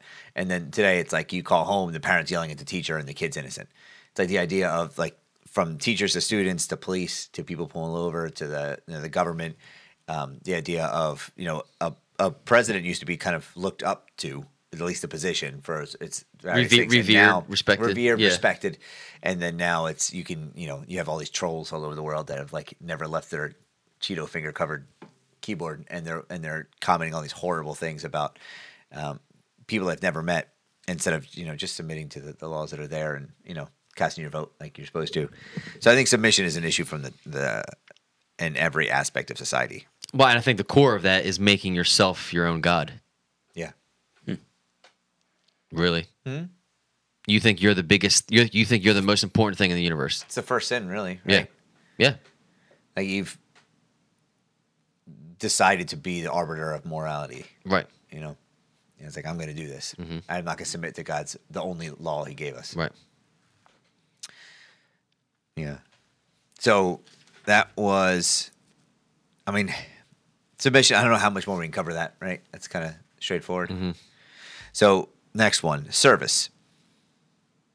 So actively serving um, others and the church that you are plugged into. So um, he says, "At the as the cross is the sign of submission, so is the towel a sign of service." Um, and so the idea that we need to serve, and I mean, this is like being the hands and feet, being disciples. Uh, You referenced before, like uh, the uh, being disciplined is the act of being a disciple. Right. That's where the word comes from. Yeah. Yeah. So when we're, you know, practicing service and getting plugged into a church and serving the people around us, that is something we need to practice. I think this is, uh, although it seems like uh, straightforward to us, because we're like fighting for nights to, to to start new ministries between all of us. This is ninety percent of people who go to church. They don't practice this at all, right? Yeah. If you're not in that ten percent that does serve, yeah. Yeah, and I am calling you out if you're a part of that. You know, you'll you'll go every Sunday. I I, I never realized this. I never was like upset about it until recently. But when you know, we have one sanctuary, right? It's it's the middle of the church, and when we have big events, we have to convert the sanctuary as soon as the service is done. So Pastor Vince, as soon as he's finished preaching, like a dad would ask a family, "Hey guys, can you get the house ready? People are coming over." Like it's mm-hmm. just a very family type thing. Like, "Hey, we're switching the church over. Yeah. We need the chairs moved. We got some tables coming up," and then everyone leaves, but five people. Wait. You're just noticing this? No, I, I never was upset about it. Okay. So I was like, it's just a ten percent, like Yeah. everybody says. And sometimes it's twenty people, sometimes it's ten. Like sometimes it's uh, everybody's feeling holy, so they stay. But the fact that not the ninety percent don't stay is mind blowing. It's like we just asked you because VBS is coming up to move chairs so that we can make room for kids to meet Jesus, and you thought going and watching an Eagles game was more important. It's mind blowing. See, but and then you're yes, it is mind blowing. You're right. But then this is, I guess, where we have to choose to offer grace Grace, in this in the sense of like maybe that's their maybe that's one of the the, the twelve dis- disciplines Yeah. that they struggle in, and maybe they're great at solitude and and rest and meditating and praying. Maybe that's you know what I mean. Maybe they're going home and doing Oh, that. yeah, I like, assume and- that. and- I just want them to be better at that one. right, right, right. But 'Cause mean, I- meanwhile, we're not. But yeah, we have we struggle with the other ones. Yeah, but this typifies the almost the entire American church, which is why I think from a pulpit it needs to be addressed as well. Yes. Do you know what I mean? Like, Yeah, I know what you the- mean, yeah. obviously, there's there's like where I I I'm not good at any of these. Like, I don't I haven't nailed down any of the twelve we're saying. Right, right. But if there's one that characterizes a corporate setting, it's like that could be addressed corporately. You know? Right, but but all I'm saying is that like just like there's 90% that don't serve and there's 10% that serve in every church. Mm-hmm. Maybe there's 10% that are praying the way we should be praying biblically and 90% that don't. Mm-hmm. And I don't know which category that I'm in. So, Yeah. you know what I mean? Mm-hmm. I agree. I'm just annoyed. Yeah. It's easier to be annoyed at the service one because it's more in your face and literal. It's like, I don't know someone's prayer life, so I can't get annoyed at that. Yeah. And also, I know mine and needs to improve, so I can't get annoyed. You know? Mm. But this one is like, oh, I'm here. So, Yeah. And I you're- and you're not, so and, yes. and, like we've all probably been guilty of, of having to leave or like not been around the help or serve Yeah. in certain ways. Uh, but it's just frustrating when we talk about like the the harvest is plenty and the workers are few, Mm. and you can teach on that, and then the workers walk out. You know, right. and just like small things, like you know that you're But- if you're if you're in a church of 400 people and there's an event being thrown at the church for the general population, you should probably find out how you can help. Just Yeah. like uh, if for anybody listening, if you're going to a church and they're not 10,000 people with a hundred, you know, a hundred person staff, they probably need you are the people that help set it up. You know, Mm-hmm. Um, I, I had a thought while we were talking about this. I know numbers isn't isn't everything, but uh, how much of this is because the church has gotten larger and I'm gonna less in- intimate in numbers, you mean? in like larger yeah, numbers? Yeah, because if it, the 90-10 rule doesn't work when there's 20 people. You you literally know everybody and you're it's it's more obvious. It's easier to slip away in a group of 200 people of like oh somebody else has got it. When it's 28 people that you are doing life with and Yeah, struggling with every yeah. single day, it's more noticeable to be like oh no, I don't want to help them. Because no, you do want to help them. They're your brothers and sisters in Christ and you're working together to accomplish a specific goal in this scenario cleaning Yeah. a sanctuary It's like that. It's like the whole thing, like when like a an emergency happens in public. What's that? oh, what's- nobody calls 911 Yeah, nobody calls 911 because they all think someone else is going to do it. Mm-hmm. It's kind of what you're describing, Yeah. where it's Yeah. just like so, somebody else will get it. Somebody else will get the chairs. Mm-hmm. So, well, if everybody thinks like that, then nobody's got the chairs. and also I just common sense. If there's only 50 people in your congregation, then that's Right. a stupid thing to think ever. right, right. You know, But once you get up to the 100, 150, then you can start. then you can sneak out. There's a little bit of Yeah. yeah. So just a couple qualifications for service that is self-righteous. So see if you can think of any examples for this. So self-righteous service is impressed with being the big deal. It is concerned with making impressive gains on the church scoreboard. So that'd be external service. Self-righteous service requires external rewards. Self-righteous service picks and chooses whom they serve. Hmm. It's a big one. Self-righteous service is affected by moods and whims. It is insensitive it fractures the community. I'm gonna need some explaining, but I think the one where it says self-righteous service picks and chooses whom to serve is a big one because there's a lot of people who are more lovable than others in situations where it's more lovable to help them, Right. um, and those are the ones where. Uh, uh, Steven Lawson, I was listening to his sermons before we did the last week's episode, and one of his uh, things he said he speaks to a lot of young pastors, young men, and he'll go and he'll talk, and he said men will come up and be like, "I want to be a pastor," and he's like, "Really?" And he's like, "Yeah, I just love my church. I love my church." And then he his response is always something like dramatic, but he's like, "I I don't think you love your church. I think you like a ministry, um, because you if you really love the church, meaning God's people." Think of the most appalling person in your congregation that has sat for 40 years and not grown at all and continues to live in sin and is poisonous to the people around them and you have been praying for them for 40 years how do you feel about them and that's your gauge for whether you love the church or not. Hmm. And if you hmm. love that person that you find appalling and you your heart breaks for them then you actually love the church and then your service towards them is genuine. Because otherwise it's easy to love your friend who you can kick it with you know Yeah. and have good conversation with. But the guy who constantly talks about himself you know all those things like that's how much you love the church. Mm-hmm. I was like that's a that's a interesting gauge because i mean not to be rude but like we all can probably think of some names of people that like would be the hardest to serve like names that would you- just Right. you would avoid a conversation with them if you could And right, and this kind of goes hand in hand with what I said before, as far as like Cole. The way the church, the way the church has become now. It's like I, it doesn't surprise me. I- wouldn't be surprised if a large number or a group of non-believers were attending every week.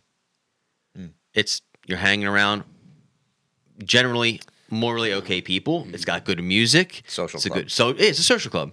But what it's become now, you know, as opposed to like not not many non-believers. Well, outside for different cultural reasons, would go to like a Catholic service and just like, you know, it it's very boring. It's It's boring. mon- it's monotonous. It's, it's sta- yeah, it's up and down constantly. It's it's he can't sing good. You know, it's like all these things. It's like you know, you there's different reason why people might be they might be going out of guilt or they might be but Mm. just you know, but just to go and just to enjoy and like a lot of non-believers can come Mm. can come to our church and feel absolutely fine.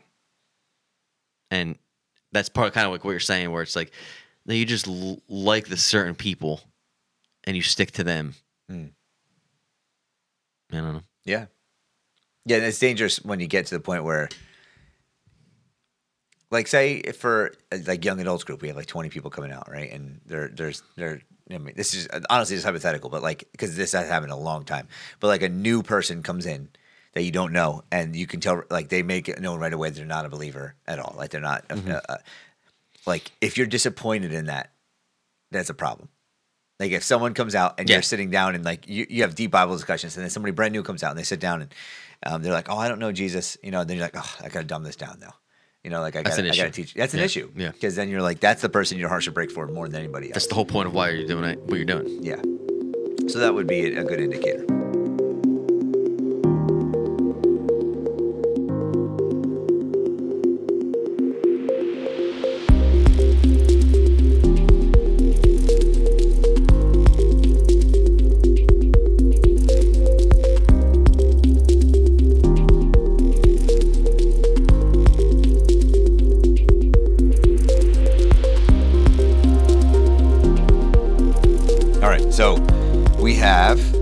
Service, and we have two more. Uh, these are the cor- or three more. These are the corporate ones. One is confession. Go. So confession uh, in the Catholic faith looks like what? You're you're, Confessing to a priest and then having to do penance. and then having you have to. well, that's the belief. No, no, I know in Catholic religion. Though, Yeah, like, yeah, yeah, yeah. It's required to what be a part of like the cool kids have your- club. no, to have your sin pardoned for. Okay, you have to. Yeah, I mean, if you go there I to the priest. I mean, yeah, if you go there to the priest and you, and you say, I, "Forgive me, Father, for I have sinned. I've done this, this, and that," and he'll be like, "Okay, go say two Hail Marys, go say three, and he he Our comes out with this arbitrary I say, formula. what if you miss one? You're going to hell. Like, do you have to No, list every just sin? that sin wouldn't be pardoned for. And then so you just have some sin going to heaven? Yeah. I didn't know that. I thought there was like a What did you say? there's no clean that slate what? ever. What did you think? Huh?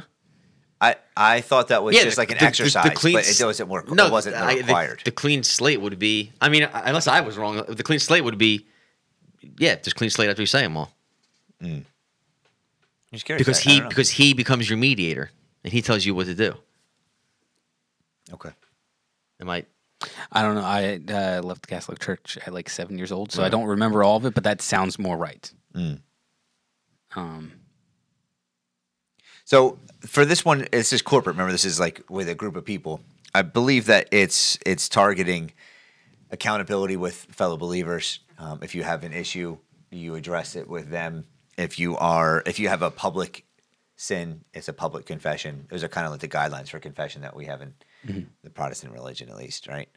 Um, I think that if a you know confession levels vary from if I'm offending, like even just like a small thing. Like I, I had a coworker that I wish there was a group of us talking uh, yesterday, and I didn't mean to, but twice in a row I like spoke over her. Like she, I didn't know she was talking, and I spoke, and I just cut her off, and it was already too late, so I just kept going.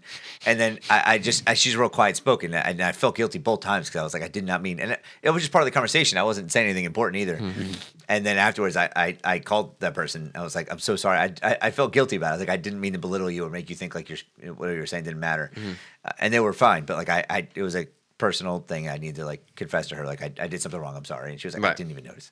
Um, but with with confession, I do think it, the the level of degree of where you need to confess matters. You know, if, if you're in front of the church and you curse during a sermon, you know what I mean. Right. You probably need to apologize to the whole church. Yeah. But this could also be carried out wrong. Church, mm, a church, try not to name it, uh, brought up a person who had an affair and made them confess it to the whole congregation, even though it was a private affair that no one knew about. And they brought the person up weeping, mm-hmm. and they made her confess it. And he like had to just stand there, like which was the worst part is they were like, tell the whole church what you did. It'll eventually come out, and you'll have to confess it publicly anyway. And I was sitting there like five years old, you know, just like watching. And the dude was standing there like, why are you telling everybody? Because like, who wants everybody to know Right, that their, right, their right. girl cheated on him? And they were like not even married yet. Like it was a very they were like engaged, and that the church had to to vote on whether or not the pastor could marry them after that moment. Um, because if the if the church couldn't collectively like uh, accept the confession and forgive, then they couldn't marry them afterwards. And so you could carry this to like the public confession thing to like the wrong degree, where it's like not public confessions are for public sins. Um, and anyway, any thoughts on that, Joe? No, really not. I mean, that's that one seems kind of like That sounds like the Salem witch trials. you know? kind of yeah. I yeah, but I do think amongst friends, confession more so in in just creating a more transparent culture. Mm-hmm. Then a confession wouldn't feel as awkward or as heavy as the word sounds when you say it. Mm-hmm. Yeah, it's, he says a man who confesses his sins in the presence of a brother knows he is no longer alone with himself. Right. That would be the transparency. Yeah. So I think that's like the main value in it. Right. Which I think we've been fighting for that in our our fellowship for a couple years now. I think we've made some headway. Yeah, I mean, it's not going to happen overnight for sure. Yeah, and, and but- it's going to be baby steps. Then you look back and you've gained. I don't know how to quantify that, but you just you know Yeah. you've ma- seen growth. Next two are, are, are I think will be easy. Worship. Right. Corporate worship. Participating in it. Um, there are a, f- a handful of people that I respect that don't. They're like I'm not artsy or creative, and I don't express myself in any kind of like outwardly way, and so they don't. They stand there and don't participate, like stoic. Like I can mentally worship. And what do you th- what do you say about that? I just don't think that's what you would do if Jesus were there. Correct. And, And that's what I'm- makes me think it's like how much of it is that really how you're genetically built and that is your de- demeanor at work and how much of that is you're you're scared of what other people's thoughts around you. you you're, Mm-hmm. you're putting the opinion of people around you on a, on a pedestal. Like Yeah. And again, I'm Or- not saying every s- masculinity, right, whatever, whatever. you know. Yeah, I'm not saying every single worship service you're going to be like crying or hands up or anything like that. But like, if it's never, then that's an issue too. I think we talked about this a couple weeks ago, but I feel like it's the other way around. It's mm, less often now that I'm not crying or Yeah, same. tearing up or Yeah. getting emotional during each and every worship service. And I think that's the closer you get. I don't know. I don't want to put anybody. I, somebody could be worshiping silently, but I'm just saying, like, I think the closer you get with God, uh, the more tears come because you just, you, the more you understand that grace, the more dramatic it's going to be. Like, And and also, God could be in the process of bringing them to that point in that silence. So we never know what the Spirit's doing on their heart. You know, like there are times, like this Sunday, I couldn't sing for two songs because I was like, if I did, it would have just sounded like nonsense because I couldn't stop. I was like emotional with what was happening Yeah, on yeah. stage, and um, I could not sing. I just stood there trying to fight back. You know, Yeah, getting yeah. choked up. So like, you know, you, I'm not saying that's the case for all the people who are are just standing there stoically, but and I also there are seasons where I'm more emotive than others, and you know, and I don't think they're necessarily indicative of of like the inside, you know. indicative? Indicative? Indicative. Indicative. Yeah. I. And- I never heard it that way. And Dakatabe. uh, but regardless, I I do think that if Jesus were to walk into the room, and you're say you're just you just look over and there's the man that you're supposed to be singing to, and like he's, uh, if you just stand there and just still like salute, you know, I- Yeah. I, there's just no example of someone who saw Jesus and didn't fall, Right. You know, eventually. So no less than 41 psalms command us to sing unto the Lord as a command. So whether you're a good singer or not, some people I wish they would not read those songs. You know, you can hear it from over. It's like that's not a harmony at all. Um, and then the last one, discipline of guidance. So guiding others. Guiding others or seeking guidance? I assume both. So I'll read the first sentence to make sure. It says, uh, this is a quote by George Fox Dwell in life and love and power in the wisdom of God and in unity with one another and with God. and the peace and wisdom of God fill your hearts that nothing may rule in you in your life, but which stands in the Lord. So I assume seeking guidance from the Holy Spirit. That's what it is. Um, so um, he talks about some models. So the uh, apostles' band did not leap from the ground zero uh, to dizzy heights of the spiritual rulership of the single bound. Neither will we. For the most part, they moved in that realm one step at a time, sometimes forgiving uh, or sometimes moving forward a bit and sometimes withdraw. But by the time Pentecost had come, they were prepared people. So this is what we were talking about with the dust of Rabbi Jesus a couple weeks ago, where the concept of the rab Jesus would model behavior. He would model something, and then he would give the chance to disciples to Fail. fail. Yeah. And then they would eventually, little by little, get it. And some, some we never have evidence that they did. Like Peter, I would, I would have put money he wouldn't have denied three times. You know, based off his growth until that point. Right. That's what that's what makes the what's it called so impactful. The Great. resurrection. Yeah, yeah, Yeah, you know what I mean? Like they all 180 after that. yeah, That and the whole the Pentecost. But yeah. yeah. And step by step. I mean, the a dangerous thing I think is when someone first gets saved and they're on fire to then just like toss them into like a leadership position before they really get washed for years. Like how long was Paul in the wilderness? But after he got Right, right, right. converted. Yeah, and another, I mean, yeah, Jesus said uh, Jerusalem, Judea, Samaria, then the outermost parts of the earth, and it took them a long time to get out of Jerusalem. It wasn't until persecution came mm. that drove them out, but they weren't necessarily being. They were, that was their comfort zone still. Mm. They were doing big things within it, but it was still their comfort zone. Mm. Yeah, and that's why. I, I, would you compare? Because I was thinking about the whole rabbi scenario we were talking about. You follow them around and, mm-hmm.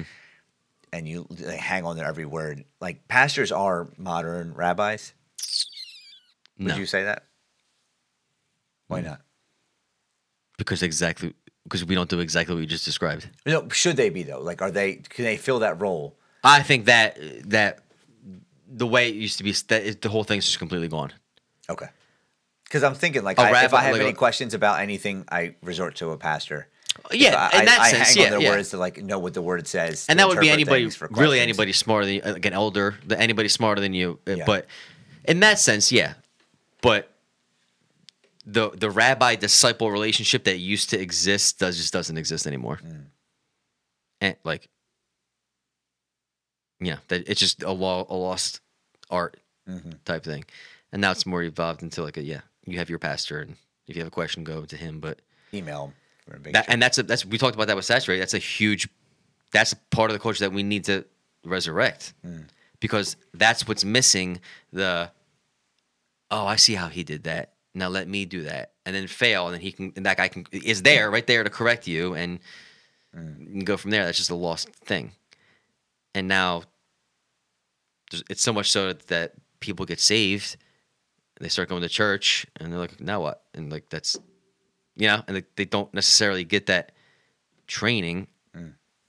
to see what it really likes to follow Rabbi Jesus, and then and then teach other people how to do that because you saw how you were taught, and then it's just a lost thing, which we have to try to bring back. But Yeah, and and just I think eating really does is a huge part of disciplining. And we, we Yeah. and the, the Acts two model, where you're breaking bread. I know we mentioned, I've mentioned this a few times, but it really was impactful. Like the, uh, the reason why they were eating is because the eating rituals need to be changed from yeah, ritualistic or even paganistic. Is that a word? Uh, pagan Sure. um, rituals, um, abracadabra, whatever the other word was, um, and uh, and they needed to when they were eating, they were observing people who walked with Christ and seeing how the new procedures were. Like they were literally observing, like, wait, when do we pray? When you know what? Do we, what are we doing? Do we thank which God? And they're like, no, no, no, we only thank one God. And like, so they, they finally get Christ, and they're like, okay, what do we do now? Okay, let's eat together. Let's get that done because we do that three times a day. Let's make sure that's honoring to God. and it's a common ground yeah, across cultures like that in the Mediterranean. It's like well, here- we all eat. That's that's where we can agree on, Mm-hmm. and even that, it's like you're, like you're saying, we some of us eat different, but like. That's one spot where we all have common. We all need food. We all need. Mm-hmm. That's why fasting. You know, back to that. But like, we all need sustenance. So Mm-hmm. let's meet there. Yeah. And even like small things. When I first started dating uh, into my in laws' family, like we would eat uh, salad after dinner, and that was it's an Italian thing, I guess. I don't Yep. Know. And it was weird. Like we finished, and I was like, "This is when like the, the sweet stuff comes out." Like I'm not eating rabbit food now, but apparently it helps out with digestion to eat the lettuce after. Um, and it was dandelion um, salad. It, it was Dandelions. Okay, I never heard of yeah. that. yeah. She threw me into the fire right away. Okay. Um, I said it was good. okay. Um, but yeah, so the idea of just like learning a lot about a culture from Mm-hmm. just sitting down and like learning that the the meal is, is like a long process. It was like you ate and like different parts of the meal kind of came out as you were Different eating. times, yeah. Mhm. And then you know by the time you're done, you're you're three hours in Mm-hmm. to eating a meal. Yeah, so that was just that told me a lot about the culture. though. It's very meditative, slow. Like it's a social gathering. Mm-hmm. I grew up. It was like you in and out, like as fast as you can, Mm. because you got stuff to do. Okay. Yeah. Yeah. So seeking guidance, sitting under a pastor, um, being discipled. We talked about that at length. Which saturate. Yeah, that's. I think everyone. We said this a million times, but someone you need to be a Paul. You need to be a um, Timothy. Yeah, different times, and when we talk about the the celebration of discipline, all these things, if if you be if you let them become law, it becomes binding. You want to celebrate them, like they're all training your heart, tuning thy heart to sing thy grace, right? And uh, if you were listening, and again, every time I go through this, I I get the same kind of I get reminded about different ones that need work. Um, if you're listening in one of those, you're like, wow, I just don't do that. Start it tomorrow. Nobody's I Stop don't me. know. Nobody's stopping you, and, and I don't know what would be in the way of like practicing meditating. You know, All right. Which ones are you going to start tomorrow? meditating. Okay. I said which ones. Okay. Well, that's that's my, the primary one. Okay. Um, I mean, I'm already doing other ones like prayer Okay. and you know, but study and. But for me, in the morning when I do wake up to either work out or or be some do something productive, I always have something playing. It's like in my ears or on TV. Like I'll because I'm down here, it's like eight, eight feet from here. So I'll like put in my headphones and I'll put on a podcast. And I think sometimes it's just good to have your mind at rest. And like that would be a good time to meditate. Because I'm already like, you know, physically stimulating, so it would be a good time to have mental stimulation too. Cool. Coleslaw.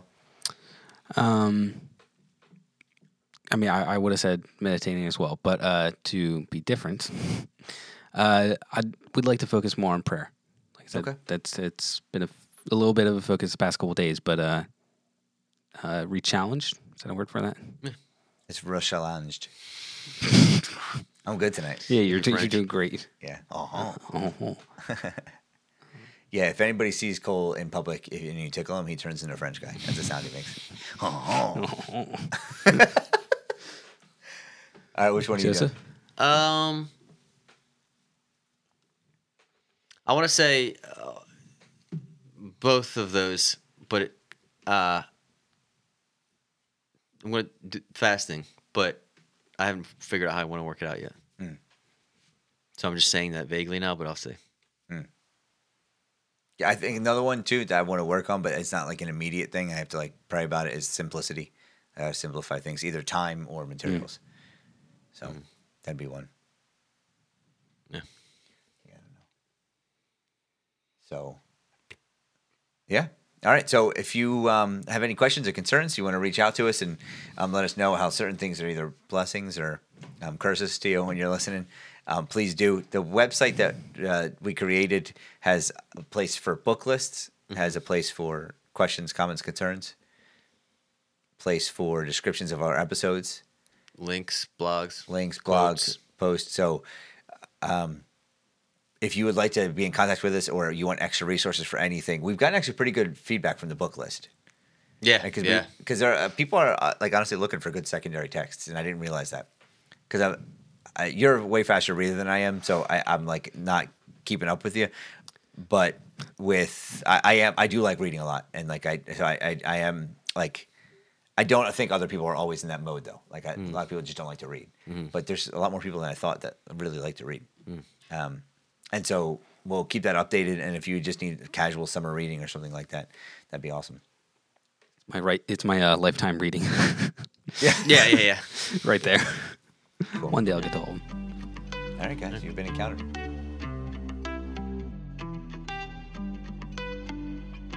Thank you so much for tuning into the Encounter podcast and being part of the Encounter community. We treat this podcast as a ministry. We pray for it, we pray for our listeners, and we pray that the guests and the information and the gospel that we share on this channel and this media platform are always and only glorifying to Christ and Christ alone.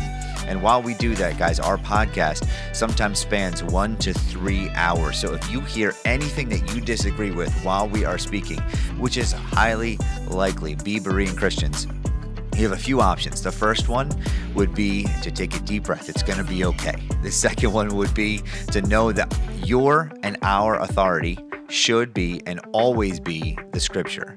So before you take anything at our word, please open the pages of your Bible, read them, and find out what absolute truth looks like find it. And then the next step would be to reach out to us. And we would love to learn from our listeners um, as you are listening through a one way communication to, about our podcast. So please reach out to us with questions, concerns. We want to be held accountable. We want to have conversations. We want to see actual growth. But first, take a deep breath. Second, open your Bible. And three, give us a shout out. Have a blessed week.